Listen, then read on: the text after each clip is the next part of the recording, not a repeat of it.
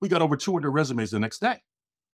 And he said, How did you do this? And I said, How come you can't?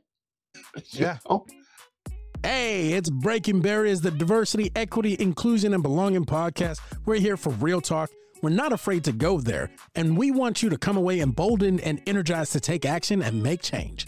We believe our diversity, our differences, when joined together by a common set of ideals, makes us stronger. When I set out to help someone, uh, it is my intention to do just that. I'm not trying to do anything other than meet somebody at their humanity. Your world has changed, but your dreams shouldn't have to. That's why Kirkwood is your next best step. With affordable, flexible, and close to home options, now's a great time to start or finish your Kirkwood degree. Learn more at kirkwood.edu/slash find your future. Displaced or discouraged at work? Kirkwood can help you learn a new skill or totally reinvent yourself for a brand new career. With so many flexible and affordable options, you can get back on track fast. Learn more at kirkwood.edu/slash find your future. What's up, world? What's happening? What's happening? We're back with another episode of Top Ranks Breaking Barriers brought to you by Kirkwood Community College. We are excited today. This episode is sponsored by Kirkwood Community College. Thank you, Kirkwood, for your continued support. I'm your co-host, Anthony Arrington, managing partner of Top Rank. We're joined by my co-host and Top Rank managing partner, Joy Briscoe. What's up, Joy? How you doing there? Good morning, Anthony. Good morning, world. I'm excited to be here today All for our third episode. Yes. Come on, third. Come on, lucky three. Our other co-conspirator in DEI and B crime, Nick Ford, is out today. So Nick, we'll see you on the next episode. We look forward to hanging out with you. Let's do this, Joy. So, Joy, talk about why do we have this diversity, equity, and inclusion and belonging podcast? We call it DEI and B. What, what, what? Are, why are we doing this, Joy? You know what? I think much like what our guest today is going to dive into, but I think this was an opportunity for us to be the real, right? And somebody, a few people had already taken that name, but I think that would have even been more relevant. We're going to talk about the real work of DEIB. We're going to talk about really what people go through to create environments of inclusion. And we think there's a lot of podcasts out there talking this lingo and jumping on that bandwagon. But because we were already in this space, mm. before it became the popular thing to do, before it was the sexy thing to do, I think we've got a unique perspective to offer. And so that's what it's about, right? That's what breaking barriers is. Like we truly are aiming to break barriers today. And so I think it's so relevant, the guest that we have on today with Fields Jackson, because he's been breaking barriers for a long time. And so talking about what that's like for him and his journey. And then Anthony, me and you met earlier, getting to that nitty and that gritty. That nitty and that gritty. That's right. Well, let's not waste time. Let's get on with our conversation with Fields Jackson. I want to tell you all a little bit about Fields. Fields is currently the CEO and chief cheerleading and racing of Racing Towards Diversity magazine. This is a quarterly magazine that showcases the best and diversity efforts and initiatives being made today. His magazine reaches about three and a half million people through publication, through newspapers, blogs, and social media outlets. Jackson is also the president of the College Diversity Network. He's the adjunct professor at Shaw University in Raleigh, North Carolina. He's a distinguished visiting professor at South Carolina State University in Orangeburg, South Carolina. And he's also a former executive director of the HBCU Business Roundtable. He was recognized by Diversity Best Practices as one of the top diversity thought leaders on Twitter and has been identified as number 13 on the top 100 global influencers, focusing on gender equity, eh, gender equality, and diversity by Analyt- Onalytica, a London based company. And they help influencers and programs around some of the largest brands in the world. So we got a guy here. Hive Learning recently recognized Jackson as one of the most influential diversity and inclusion leaders in 2019. And Hive said Jackson is an influential diversity and inclusion advocate and expert who advocates that job seekers conduct their due diligence in finding diverse workplace opportunities through research, networking, and asking the right questions. We're going to talk about that.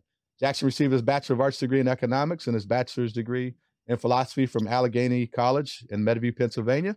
And he has an MBA from Northern Illinois and DeKalb, Illinois. Fields, the man. thank you very much. Uh, thank you, thank you, thank you. I guess I'll start with our questions here today. Again, what a bio, what an amazing bio. And I was telling Anthony, I love your title of chief cheerleader, right? Because I feel like when you do this work, you're always that person in the room that's saying, what about inclusion? What about thinking about people's pronouns? What about thinking about women? What about black people? And let's be okay with saying black people, right? Let's step away from if who we mean is La- Latino people, if who we meet as black people, then we need to say that and get okay in that space. Mhm. And so, kind of when you talk about that title of being a the chief cheerleader for diversity, equity, inclusion, and belonging, kind of talk us a little bit about how you got started with that title. Where was your beginning point at? If you think about a cheerleader, I don't cheer for everybody. Love it. Like uh, Jackson Jackson, he's our man. If he can't do it, you know, then you know. But the thing is, I'm not cheering for the other team. So again, it's just not this open. I'm just cheer cheering because you guys know everybody doesn't believe in this stuff. Diversity is a tough conversation. You start talking about diversity, you start talking about critical race theory. I said, where did that come in? And, uh, you know, we're talking about hiring. You know, so where do we veer off onto that? It boils down to um, either you believe this or you don't. We cheer for the folks who, for whatever reason, believe it. Not a heavy lift. I don't. It's like a. It's like religion. Do you believe? And if you don't believe, I cut your head off. Okay. All right. The conversion rate's going to be low.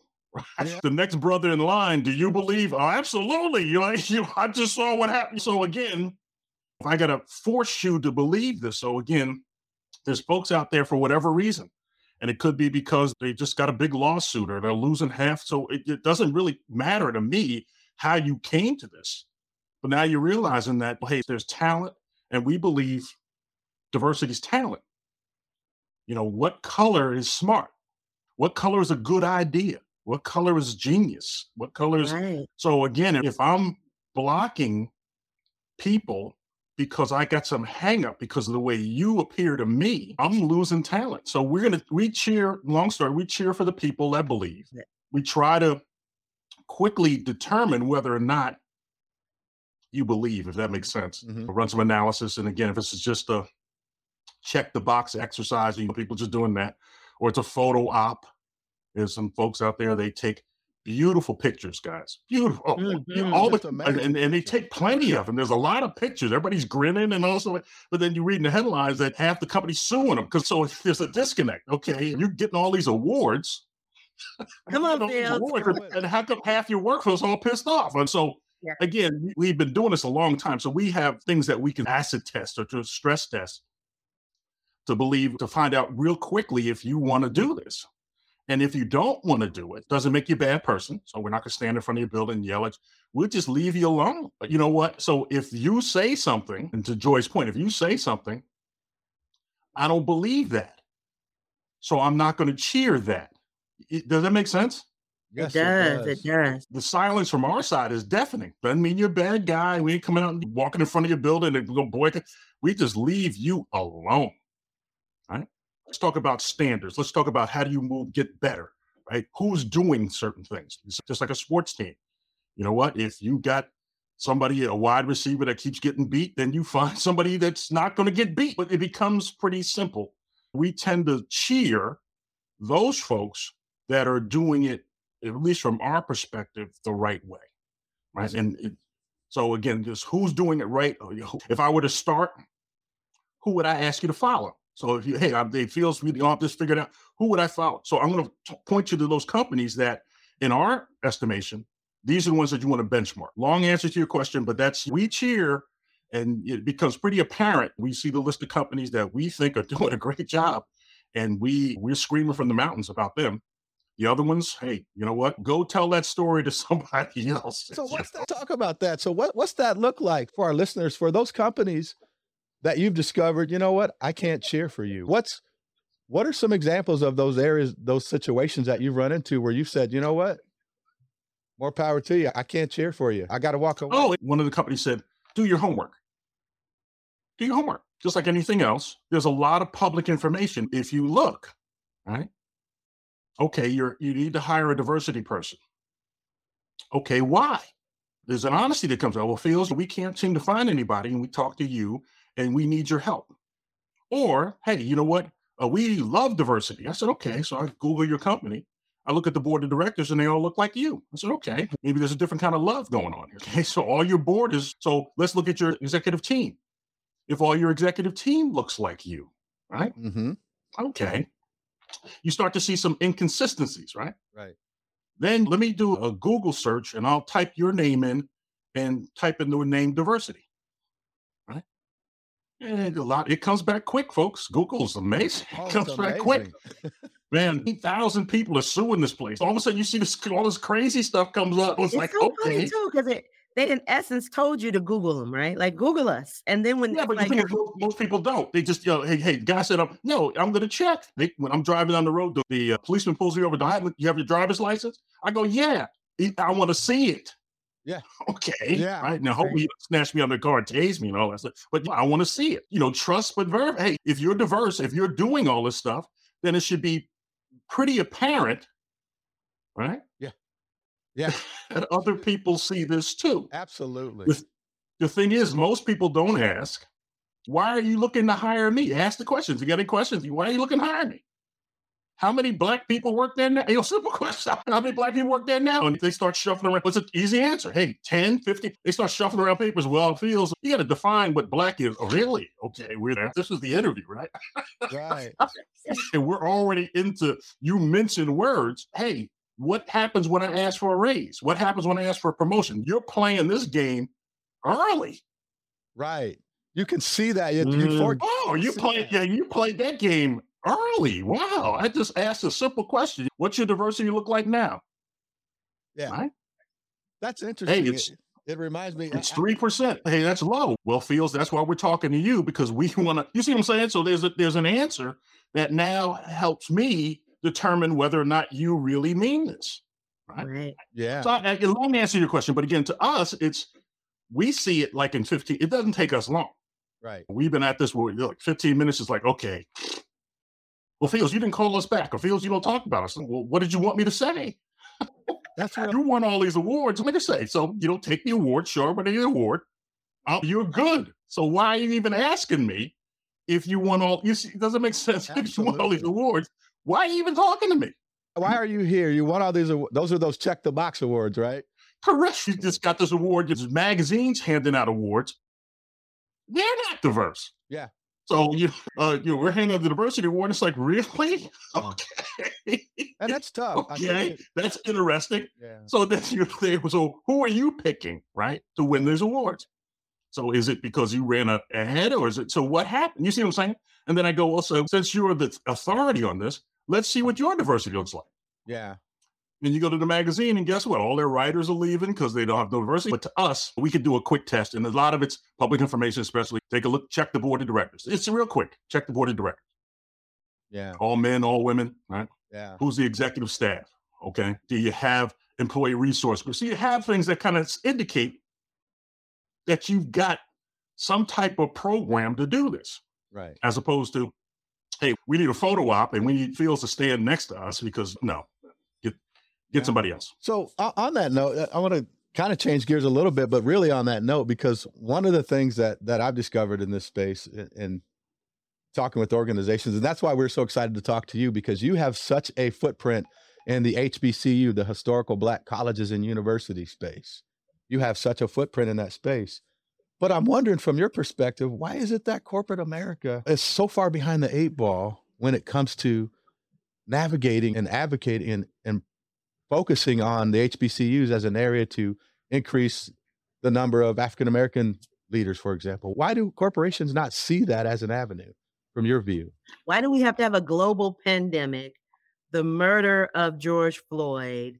There was these magical, these alignments of things that maybe will never mm-hmm. occur again in our lifetime for people to say, well, maybe I should go to a HBCU, right? But it's It, it, it's Joy, just having been in this space a long time. If you're talking to the same people, you're going to get the same answer. So basically, it comes down to who are you talking to, right? And if you're in a room with all white men, it doesn't really mean you're racist. I've been on this planet a long time. I don't know what it is to be white. I don't. I see, but you know, what is it to be white? As a white person, I could have, bla- and uh, a lot of white people. I got a black friend. I go, okay. I was talking about the black friend. I go, all right, but you have no idea what it is to be black, right? And that's not right or wrong. Right. So George Floyd, because I've been in diversity a long time, diversity was a tough conversation. It still is. Diversity is a tough conversation. You know, reverse discrimination. So, what do you, I mean, where does all this come from? You just, you don't have any diverse people in your company. You need to hire them. So you need to change a couple things. So what does critical race theory have to do with that? No, you want to bring people in here and not have them quit the next day. So George Floyd was a changer to me because I think the world got to see real time what black people have been complaining about for years. But there was always a reason. And I had people that, you know, I almost call them friends, but I uh, good associates. One guy called me after George Floyd, he was in tears. Because what happened, he saw that. Now, black people have been talking about that. My entire my grandfather was talking about people that, you know, at least you got to see it with George Floyd. Before you were just gone. Fields did something with the sheriff. He's gone. Mm-hmm. Right. Ain't nobody saying nothing because guess what? They didn't want to happen to them. So nobody's saying nothing, right? Just, and then my grandmother would blame me. Well, you knew better. Why were you down there? With, you know, so my grandmother would actually blame me. I told you about messing with those people. Hey, grandma, I was just driving my car. But the, what happened, this guy, because he had black and brown employees, the black and brown employees came in and everybody got to see that. But that was traumatizing to black people. Man, you got to see that inhumanity that people have been talking about for centuries, right? And he said, Fields, how could that happen in the United States? I'm like, you been. He didn't believe, you know, police are here to protect you. I go, yeah, some of them, but some of them are not. So there was this disconnect. Most stories. One of the guys that I was talking to said, he told me George Floyd had it coming to him. Oh, I said, coming to him. Hmm. Really? As opposed to yelling out, I said, man, I, you got to talk to me about coming to him. And so there's this mindset. He was on drugs. All right. Uh, he was high. I said, okay. He shouldn't have ran. So uh, everything was like, oh, the black person shouldn't have done. So I said, okay. So I, I didn't even go to that logic. I said, okay, let's follow that all the way out. He was high. So let's just say, he, you ever, you, you remember Bob Marley? Mm-hmm. So let's say he not only was high, he had a big Bob Marley joint in his mouth. He was running from the cops. He swung at a couple and he's running down the street with a big TV. All those things, let's assume he did those. What's the penalty for having a big joint running down the street? It's not you dying. The penalty is not you dying right here on the street. Mm. Because, yeah, you're right. The penalty is that you go to court and you get defended just like everybody else, and then they prove you guilty, you go to jail. The penalty is not you dying under somebody's knee because you were doing, you know, he was high. Okay, so what's the penalty for me being high? Oh, Phil, this is a different. I've never used, and I facilitation, but I've never used that train of thought. And that works with my father. Eh, I'm former military. My father is is a retired police officer.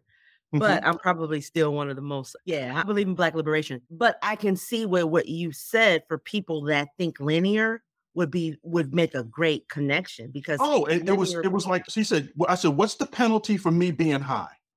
He, he, goes, Fields you're right. So again, I mm-hmm. can sit there and try to defend, well, he was high. No, I'm not even going to defend that. So let's assume he was the highest person you ever saw. He What's the penalty for, be, for, being the highest person you ever saw? Is not me yeah. under your knee for eight minutes until I die on a street. It's not. Right. Yeah. It's a gun I, until I'm proven guilty. So, so again, that logic, because I wasn't going to argue with it. He goes, Fields you're right. Now, I don't know if I changed him. I don't know. Right. right? But that logic that, okay, because uh, again, he got to think of it a different way as opposed to me defending that the, well, he was high and he shouldn't have been high and he was super strength. Well, so he was super strength. So he was Shaq. So he was super strength. What's the penalty? So the problem is everybody saw the penalty was that he died right there and you were okay with that. I love where you're taking us here because part of what I hear you saying is as a DEI practitioner, and excuse me, I'm not, I want to put words in your mouth, but what I think I hear you doing here is really talking to an individual who may be resistant to the challenges that black people have had in these don't even but you know not even challenge have no clue of what that was right. right? And you took the time to to as Joy said create this linear connection to what's the penalty for for being high? Is it death?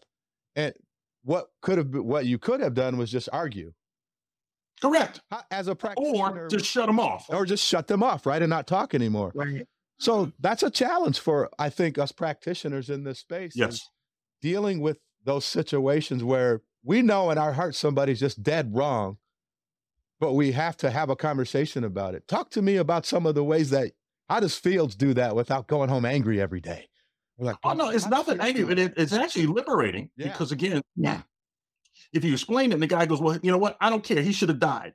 Okay, all right. Now help me with my diversity. No. So part of that is that diversity is tough because you're bringing all kind of people in, and I think it it creates creativity. I'll talk to people as long as they're not pulling guns and pulling stuff and talking about I need to lead the country, stupid stuff. People have these issues because they have these issues, right? Right. So, hey, you know what? Somebody said something to me. I said, man, you know what? That's like the guy said, you know, he had it coming. I was like, oh man, okay.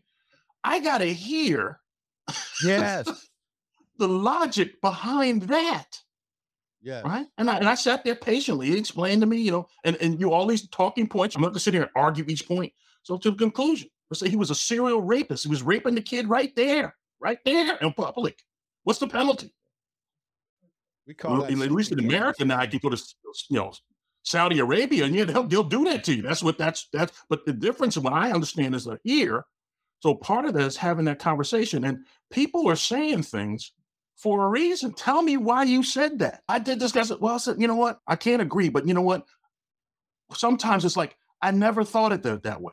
In your culture, I didn't know that was an insult. Trust me, that was not my intent to insult you. I wasn't. Right now, the person that says, Yeah, that wasn't my intent. You see what I'm saying? That's a different conversation. I tell the story, get up in the morning, open my window, and I I take a, I spit out the window. So my neighbor comes by and goes, Hey, Fields, hey, hey, how you doing, man? Good. He says, Hey, man, you know, when you spit out there in the morning, man, that's my wife's flowers are below there. Oh, I didn't know that. Now, if tomorrow morning I get up and I spit out the window, I didn't care what you, you see what I'm saying? I told you I didn't care what your wife did, right? Right. Now, if I'm a neighbor, I said, you know what? I'm not gonna, you know, I didn't know that was Jose's wife stuff. I, you know I'm saying? I, I still like to spit. I'm gonna spit over here, right? So it's having that conversation. Sometimes it's a difficult conversation. Hey man, why do you feel that way? Yeah. right? This is why I feel that way. And then having that conversation with people that go, man, hey, Fields, I'm not trying to hurt you or do anything like that. We're trying to get this. So again, that's when that respect comes in. Doesn't mean I'm going to have no beer with this guy. I don't even like this guy. But hey, I know if I walk into the room backwards, it's an insult to this guy. Right. Right. So if I care anything about him, I don't do that. So part of that is that conversation. And it's a difficult conversation. And most people don't want to have difficult conversation. They want to yell at you. They want to tell, they want to force you to go to my side of this thing, as opposed to, and we may never agree, right? We may never agree, but at least I understand why you're upset. Yes. Yes. Fields, Yeah. can you? So, knowing that this is such a complex lane and it's such a difficult conversation to have, what made you want to enter into this space? Now, I know lived experience, right? Like the three of us have the benefit of having the lived experience of being Black as well. So, I know that plays a role into it. But I have a lot of friends that this isn't the work that they choose because they just feel like it's so heavy and so daunting. So, what made you say when you launched on this work, what made you want to enter into that area? Joy, who said I wanted to do it? I love that. Uh, Yeah. part of this, I'm an entrepreneur. We started a magazine. I used to own a, a NASCAR team. About 25 years ago, I was a partner in a NASCAR team. And so you talk about diversity, right? Oh yeah. Mhm, Um, mhm. and I and we ran. Dr. Pepper was our sponsor. Ran for about two and a half years. It was a challenge way back. This challenge now, challenge way back then.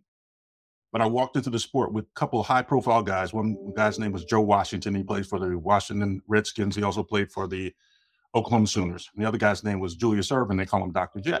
We went in a lot of, and again, the funny thing is people they said, "Man, I remember that," and I was always the other guy, right? It was like Joe and Julius. and I forgot Dr. J was in the NASCAR. they go, "Hey, man, that, that was you." And again, you, I said, "Yeah, pull up the picture." Now, then I had a little throwback, and so I was like, "That was you." I was like, "Yeah, I was the guy." thing." But it was a tremendous diversity lesson for me. It was a sport where the Brian, uh, the old man France, who's passed, wanted to diversify his sport because he realized he had every Southern white person on the planet in his sport. But in order for it to expand, he had to take it to Chicago and other places. He had to get more folks in. So it was we went in, made a lot of fanfare, uh, lost a ton of money. It was the sport rejected us. It was almost like a heart operation. I put the perfect heart in and you die. The, your body rejected that. so that you see the angst now in that sport 25 years later with Michael Jordan. So just imagine us being there. The thing is, at the end of the day, the people that you would not even expect to say anything to you, because you know you judge a book, you can't judge a book by its cover. Somebody come up and the tobacco juice dripping out. He's got a he's got a Confederate flag as a shirt. He's walking up to you. Oh man, this is going to be a rough conversation, right?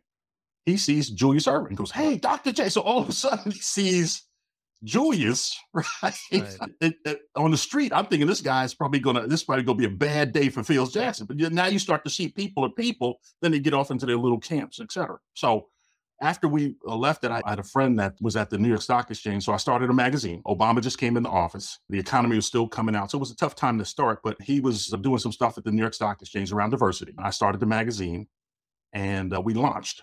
And the power behind that was that my first advertiser sponsor was the New York Stock Exchange. Like in your business, when people ask you who else is advertising, you know, when you got a brand new magazine, it's tough to convince people to do that. But when I can say the New York Stock Exchange, that sort of, whoa, okay. so we started that conversation. We started talking about diversity. And the first couple of issues were around diversity around NASCAR. Because even as bad as it was with me, there were companies that were really trying to do some stuff. You see what I'm saying? So it was companies that said, hey, we need to sort of change. So we were writing about them and then we saw other companies that were doing good things. So we started to do that. The answer to Joy's question as to how I got pulled into that is that we started to have conversations about not what was wrong, but what how to fix it. And it fell on a lot of deaf ears because a lot of people didn't hear it. but the people that were trying to fix it saw that as, hey man, this is a breath of fresh air. That, that makes sense. This is a breath of fresh air. He's not yelling at me right? And he's giving me examples of. If you want to fix this, these are the people that can help you fix it. So we became that thought leader around, okay, best practices. And then as our as our connections grew, we started to find people from all around the world that were just sharing best practices. So we were just we started to do that. What led to other things was that we're talking to these companies, and they said, Mr. Jackson, we're having a tough time hiring people. I'm like, okay, hiring for what? We were looking for interns, and this has happened only about eight years ago. We're looking for interns. We're going to hire 100 interns. The problem is we're having a difficult time finding diverse interns. We can find all these interns. We're having a tough time finding diverse interns. And there's one of the companies I work with, and I thought it was uh, like patent attorney or something that's tough to find anyway, but it was a sales and marketing job. And I said, you got to be kidding me. So at that time, my youngest, Austin, is was down at Clemson. I jokingly said, if you only need 100, I said, you only need 99 now. Because I said, Austin's mama will pack a lunch. He'll be there tomorrow. so with the work I'm doing with the HBCUs, I got a call back from the company two days later. Said, Mr. Jackson, they said, this is incredible. How did you do this? I said, do what? He said, we're going to pay your invoice on time. We want to do more work with you. I said, well, what happened? He said, we got over 200 resumes the next day. And he said, how did you do this? And I said, how come you can't? yeah. You got the big search firm. So I didn't even argue with him. Right.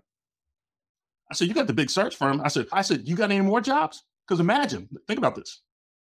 I'm an adjunct professor at these schools. So I go in and go, who needs a job? You know, most of the most of the kids aren't even listening. They're on the phone. I was like, did you say job? Oh, I said, I got a hundred interns, right? Here's the company. I want you to apply. You see what I'm saying? It was yeah. I became it still sometimes it I became a very popular. I, I became Mr. Jackson. It was like it, it, it wasn't tough for me. So I'm like, hey, you know what? You got any more jobs? They said, yeah. So yeah, send them over. So I'm sending them out to the HBCUs, right? And you guys, you guys know, there's over 100 HBCUs. But if you talk to most corporations, they'll tell you, I work with HBCUs. I go, yeah, who? They said, Howard. I go, uh, who else? No, we work with Howard. I said, no, who else? And they go, no, oh, we work with, again, they, because mm-hmm. who are you talking to? And there's nothing wrong with work with Howard. Nothing wrong. We love Howard. And I love Howard. I've been I to their homecoming in 96. Wu Tang was there. So definitely. I love Howard. But I said, I said we talk, and they'll say, we talked to the HBCU. I said, the HBCU? Because I, I, was like, okay. I said, do you realize there's over 100? You're like, what? Right? Talent. So what happens, I'm sending this out to the HBCUs, And I'm just doing it. So Joy, I didn't see this as a business. I just say, hey, I can get some kids some jobs. I'm in front of these school. So I'm just sending them out. And I became a, one of the most popular email addresses on an HBCU campus. Because people would say, hey, you know what? I don't even know who this guy is. I don't know who he is. But if you get an email from him, and then so the reverse is the company said they can't find anybody. They're getting kids from Tougaloo College and still they're like, where the heck is they're, they're Googling places they don't even know exist. Right. Word the to sad our- part is word to our list. the sad part is that they may have a plant that's right up the street and they go, man, you know what? And that now they now you start to see the HR people. Did you know there was an HBCU? And then they'll say, "What's an HBCU?" And they- they- it gets you. What's an HBCU? Right? Yeah. Did you know we can't find? We've been having this struggle all this time, yeah. and there's a HBCU right around the corner from us. You're like, what are you talking about? So now you start to see, now you start to peel back that thing. You say, okay, now really see, I do have a problem. You see what I'm saying? Yes, Right. yes. Hey, I've Phil, got a speaking of that problem, have you ever had, Anthony, I didn't mean to cut you off, but have you ever seen, because I think it's twofold, like the awareness thing, and then we're like a culture of trust, right? So some of the reason why even the students feel connected is because it's coming from fields. Have you ever seen a That's a hundred percent. And it elevated during the pandemic. And it also elevated because right after George Floyd, right? There were, and we need to do an analysis of this. I'm giving a hundred million dollars to HBCUs, and there was all kind of crazy numbers out there, right? Remember that? Mm-hmm. I'm giving a billion dollars. Is you know this MacKenzie, whoever her husband did, gave twenty billion. That's a lot of money. Mhm. So, right? We, and then Trump was running around saying, Well, I gave more money since Abraham Lincoln. What does that even mean? Well, if you're giving all that money, where is it? Right. Right. So, $20 million to Howard. I'm not saying they don't need the money, but oh, okay, maybe they get a couple of trees or something. $20 million to Shaw. I better see some equipment. I better see some, I better see some shovels. You, you see what I'm saying? So what happened is all this money, all these commitments were false commitments. They weren't giving, they ain't give a dime. There's no accountability. No, Ain't nobody got no money. Check the box. None. Right? Say I. And then all of a sudden, people showing up on your campus taking pictures, right? And all this stuff like that. So to your point, Joy, the credibility, you're here, you're here just for a photo op. You're here with the band just for a photo op. Right? And we see that. I had kids tell me there's all these hackathons and botathons and all stuff like that. A couple kids actually won the hackathon. They won. Asked the company for a job. They start shuffling paper. Job? What? What? You know, I won your contest. So, what was the end goal of this contest? What was it? All right. So I won your contest. I asked you for a job, and next thing you know, I'm I'm down in HR talking to some circle. So it's just so that the credibility and trust. So what I wasn't looking to do, and I'm not the only one, but you know, if Mr. Jackson sends a job over, there's some accountability because hey, I can't find anybody. And like I said, okay, if you know you only need a hundred, Austin will be there tomorrow. So I'm gonna ask him. So there's gonna be a, a feedback loop, right? Okay, I couldn't find anybody. So what happened to the 100, 200 kids we sent over? And the reputation I got was that if you're playing, don't do this with Mr. Jackson. That's the reputation I got. Because if you're for real, he's going to show up with a bus full of kids tomorrow. So if you're playing, this is not the one to be playing with, right? So I think The other side of that is that Yeah. the other side of that is that if you're if you really mean that, we flip your numbers real quick. Yeah. So it goes from I can't find anybody to guess what? You go some schools, and guess what? Now the dean, the president, the chancellor, they see that you're hiring their kids. So if I ask the president of a college to send some kids over, usually they're pretty strong. Usually, so if the dean sends you over, it's usually not the kid about ready to get thrown out of school. That's just been, you know what I'm saying? So these are some solid citizens, right? Mhm. That just need an opportunity, right? The only thing is that if you don't want to get, if your intent was not to do the opportunity, then this, you know, this was spinning wheels and getting people frustrated. So that's why we tend to stay away from those folks. Does that make sense? I'm going to stay away from you because guess what? When I show up and say I got 100 jobs, I really have 100 jobs. And I want you to apply because I'm going to put you in contact with the person that can hire you right now.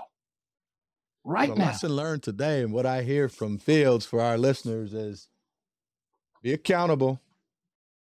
When the rubber hits the road, be accountable, be real. Don't check the box, organizations. We see you when you're checking the box out here. And be authentic about your efforts. Be authentic about your efforts. And even if the authenticity is, hey, I ain't hiring no black people. Thank you. Be honest. you know, I'm not, you know, thank you. That's very honest. Right. Now, I'm not going to go buy a new suit. I'm not going to fly to you. We don't, we ain't feeling black people over here. Okay. I, you know what? Mm, I love that. Thank you. I kiss you. Mm. yes. I ain't going to spend no time wasting on with you. So the authenticity goes both ways. I'm not going to be mad, right? But I'm thinking, okay, maybe I should have that same decision when I'm buying your products too. You see what I'm saying? So that's just me. Yes. That okay, you don't want me to work there, so maybe I shouldn't be buying your soft drink. So that's just me. That's just me. But the thing is, if you genuinely want to do this, let me get you in the best position with the people on the campus that now know what you're looking for, right? And if you if they know what you're looking for, they ain't gonna send a thousand people. But guess what? I call the dean and go, hey, you know what? Can you send me your top 25 students? I don't have a problem. Right. Most of them go, Mr. Jackson, is you know what? I got Yeah. 50. I go, no, no, no, let's not be greedy. You know? That's my experience Yeah. too. The schools, from working in schools, we're gonna try to push that limit. Oh. What about Yeah. what about Thelma? Hey, you know what? Just give me your top 25. We'll we'll worry about her a little bit later. All right.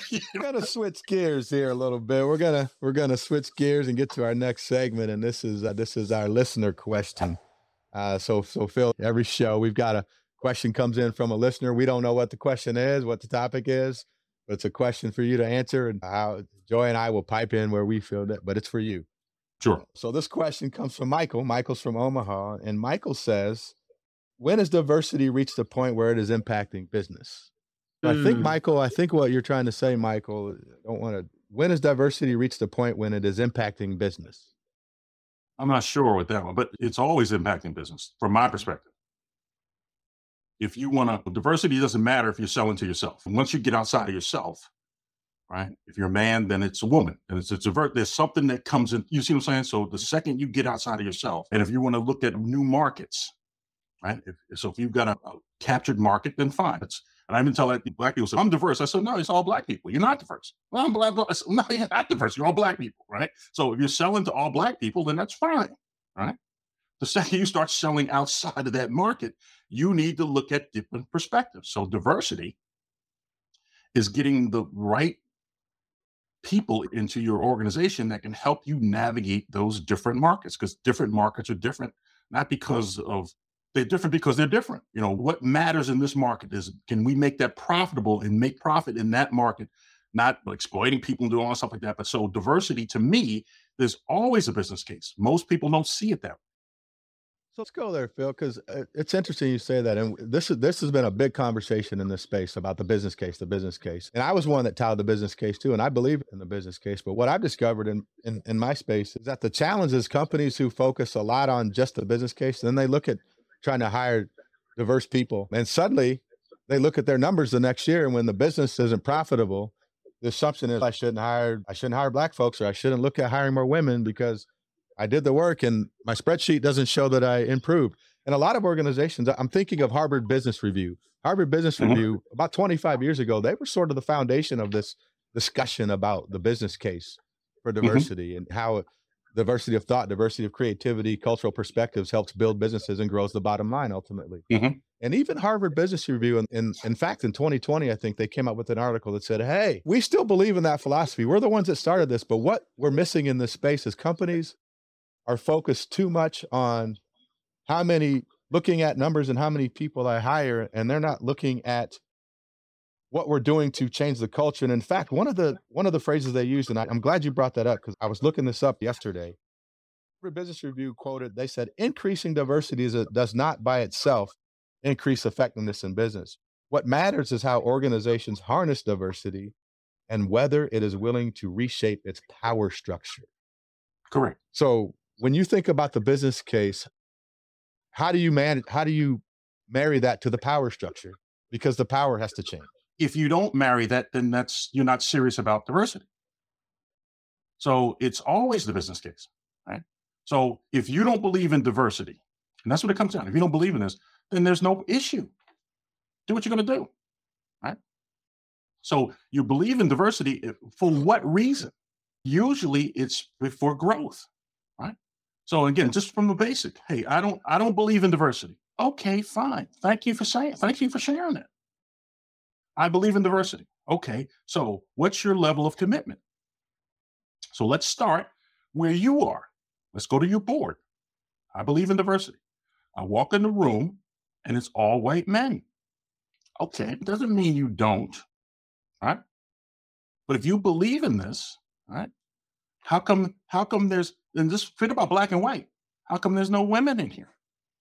Well, I can't find it. Really? I just walked past 50 women on the way into. Part of that is that that commitment comes from your business segments. Part of diversity is where are you at? There's a realization as to where are you now? And that's what they to share my numbers. Okay, even if it's bad, if that's at 2%, do you want is are you comfortable with the 2%? Right? And usually what happens is that, and especially global companies, you're selling into diverse markets. Like it or not, right? If if I'm selling stuff on the south side of Chicago, okay, the guys from Harvard, okay, right, so they're smartest. You know, let them get out of the car on the south side of Chicago. It may not be a good day for them, may not, right? So part of that is that your segment, you want to have people represent the products. You want to have people that can communicate in a certain way. So what does that look like now? If that market that you're trying to penetrate is losing money, well, yeah, then maybe that diversity didn't work in that market. But again, that that becomes a business decision uh, as to uh, maybe you don't have the right messaging, you don't have the right marketing, and the right salespeople. So there's things that get come into play as opposed to I just hired 10 black people and magically you're supposed to check. No, part of that is that what is it? What is your objectives? Who is your market? Who are you trying to serve?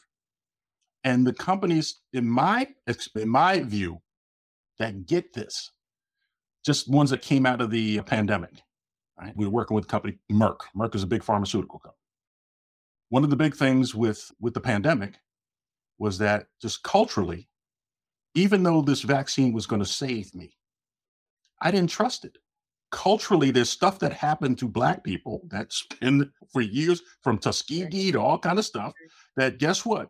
And then Trump, all of a sudden, he didn't believe, and all of a sudden, he came up with this miracle, and I didn't trust him.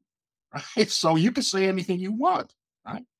So part of that was that how do we how do we get this message into a diverse community? I think well, you need to have some thought leaders. You need to have some people in there, you know. And uh, so companies started to go after pastors. They started to say, well, you know, who is trusted in this community? Faith, right? so you can have, yeah, you can have, you know, you can have everybody from Harvard. Right? And, and, and uh, last one, let's just say, let's say, I don't believe in diversity, right? people go, I, am not going to lower my standards. So, so, okay, so Harvard, let's assume everybody, the smartest people on the planet are at Harvard. Right? Well, good luck selling to the people at Princeton. Good luck walking into the people at Princeton and going, hey, we got it all figured out. you guys sit over here, right? right? Diversity opens that up to, to different kind of folks, right? So you got people that, you know, you walk into this, you know, um, we're selling products to to women you walk in the room and there's all men sitting there. And again, I don't think they're doing it on, and this is just me, I don't think they're doing it on purpose. But you look around, that, that other voice comes and goes, Hey, do you realize there's all men in here? Well, what, and then you get, what do you mean? I said, "It's all men. So maybe the reason you're not selling this stuff is that, so do any of you guys have wives? You have a daughter? You know, so bring somebody else in this room to give you a different perspective. That takes That's how we look at the business case. Um, and and the end of the day, Anthony, it comes down to numbers. It comes down to numbers. So if you've got no diversity on your board, me saying hey, I don't believe in diversity, you know, in order to change that, I got to get people in here that don't look like you. Well, and I think it comes down to numbers, but I also think it comes down once you have those numbers, what are you doing to build your culture? Because otherwise, correct. People are because I'll leave. People I'll leave. Numbers, so you can measure. And, and that's the part in recruiting that people, whenever I help companies build a recruiting strategy, I'm like, retention has got to be a part of yes. your recruiting strategy. And under retention, culture, right? Yeah. If you have a culture where people want to be there, guess what? You're gonna have so much organic recruiting. Yes. I'm gonna go tell my, my, my brother Yes. and my sister and my cousin down the street, Yes. and I'm gonna post on social media that Right. you know Yes. I like working. For example, I want to work at Merck because Merck Yes. really believes in or whatever have you. And so, th- but I think sometimes people they spend a lot of money on these recruiting plans and think about it from an external new talent lens. And Right. what But about Joy, it's the they're they're checking the box. Yep, They, they're spending they- They're so checking the again, box. they, they they're checking the box. I get I take a couple pictures. I bring in a couple black people. Right? Right. No. Or I hold up my spreadsheet and says I hired three more people this year. That doesn't matter. what Your spreadsheet No. people don't believe in you. And So and five more left, right? We're keeping that part out though. yeah, yeah. and find Oh, out. and guess what? There's 20 more that's about ready to leave. You know, so you know, but then there's other companies, right? That um like somebody says, I can't find um, you know, uh, single moms. I know companies that single moms love working there. Why?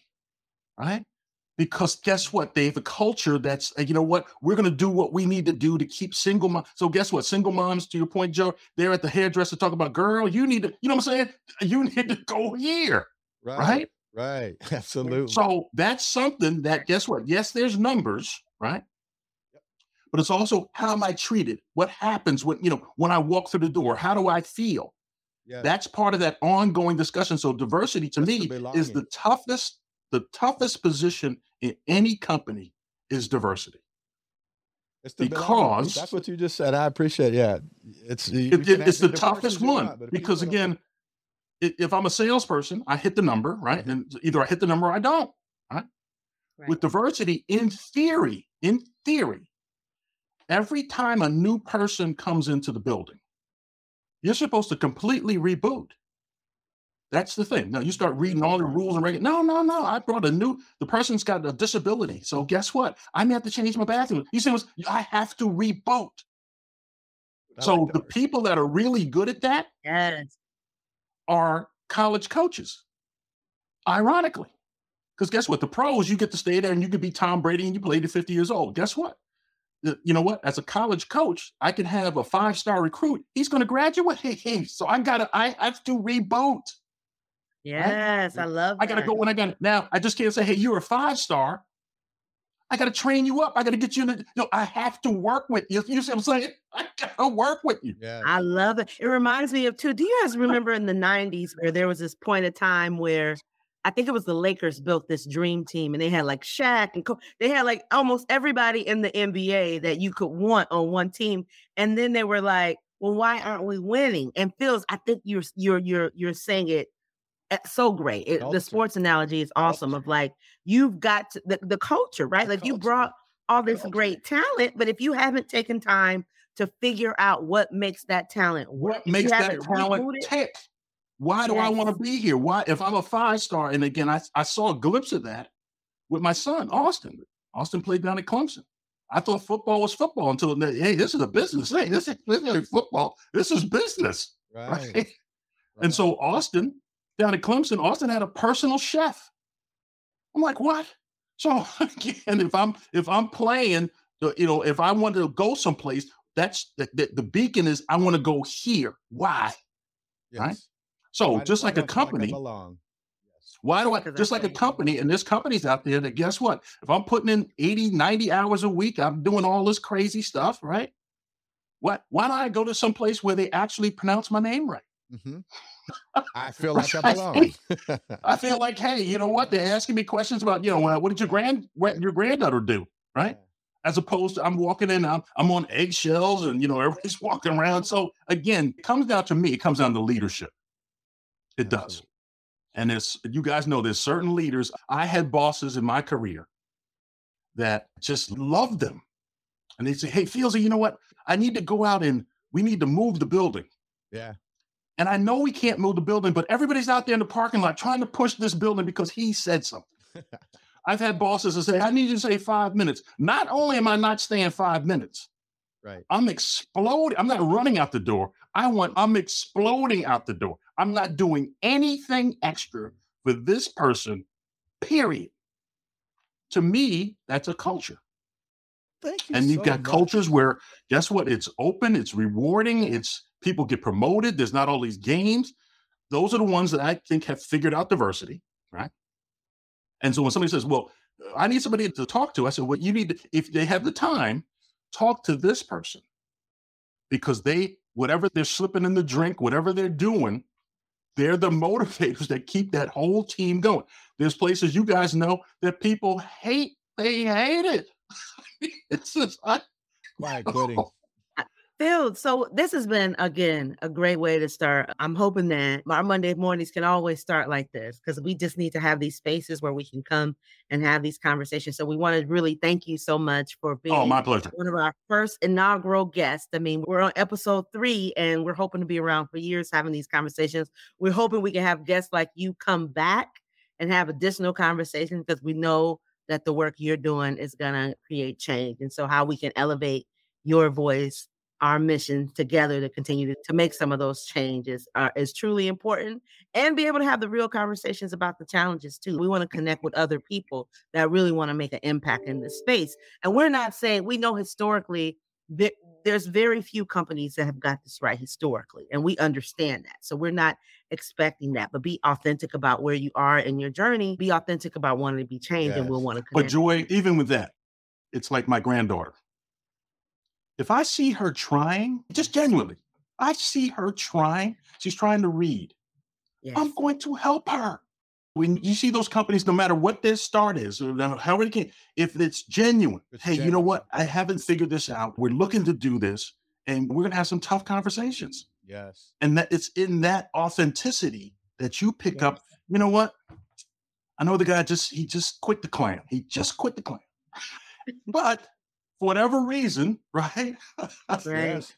I sense some genuineness here that okay, how do we now I'm not gonna just lay down and just look, let's see how we can move this thing forward. What you need to read this, you need to do this. The guy goes out and does it. Okay, what's that? You see what I'm saying? You start to see where, you know what, I never thought of it. Like the guy told me, um, George Floyd had it coming. Now I don't know if I changed. The Andrew Eagles feels I never thought of it that, as opposed to right, right. He was going to keep continuing that, not with me, whatever reason he was comfortable saying, but I'm pretty sure in circles he was yelling that he had it coming. No, Right. I'm, I'm pretty sure he went back in circles. Yeah, even if he had it coming, was he supposed to die? So even in that net, they may throw him out of that circle, right? because he has that kind of question. So once you, to me, once you determine that people are, for whatever reason, we just lost a big com- of uh, government contract because we have no diversity. Whatever that reason was, let's see how we can get you going forward. Those are the conversations I love to have, and that's when you're having those conversations. That's as quickly as you can get to that. to Root me, that's when it becomes enjoyable. Now you can just take collect a check, and that that happens, right? But that Right. becomes enjoyable because now people are implementing your work. You're seeing that all of a sudden the diversity numbers increase. Hopefully their sales increase, and now all of a sudden, you know, not even talk about the business case. It's just good business. Exactly. That, that was my point. was When you good create a sense of belonging, the business will take care of itself. Thank you so much. Thank you so much, Fields, for joining us today on Breaking Barriers. We really appreciate it. A big shout out to our sponsor, Kirkwood Community College. We wouldn't be able to do this without you presenting this. And all our other sponsors, we want to say thank you. We'd love to hear from you. Hit us up with your questions. If you got comments, suggestions for the show, info at topranktalentsolutions.com. Hit us up. Special shout out to our listeners. We wouldn't be able to do this without you.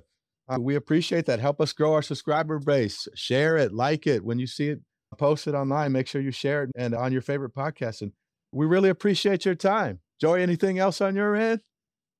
Not at all. It's All just right. been a great morning, great conversation, conversation of impact too, Yes. right? That's what's been important. And that's one of our goals. We're talking to real here, we're breaking barriers here, but we're having real conversation and Absolutely. dialogue. Take whatever you heard on your journey, folks. Change hearts and minds. Do what you can and break some barriers. We appreciate your time. Advancing equity is not a one year project, it's a generational commitment. There are too few people in the world willing to be the domino, too few people willing to take that fall.